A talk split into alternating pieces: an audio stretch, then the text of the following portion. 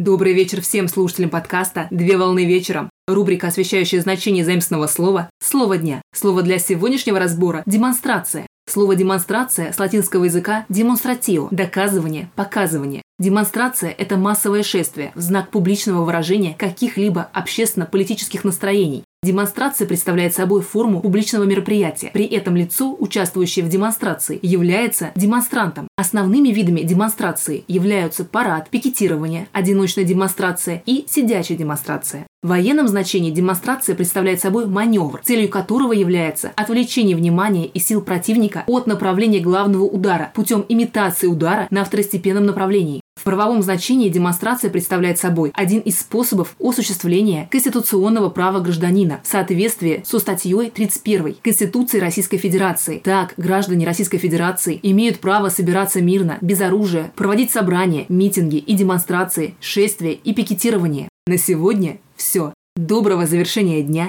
Совмещай приятное с полезным. Данный материал подготовлен на основании информации из открытых источников сети интернет с использованием интернет-словаря иностранных слов.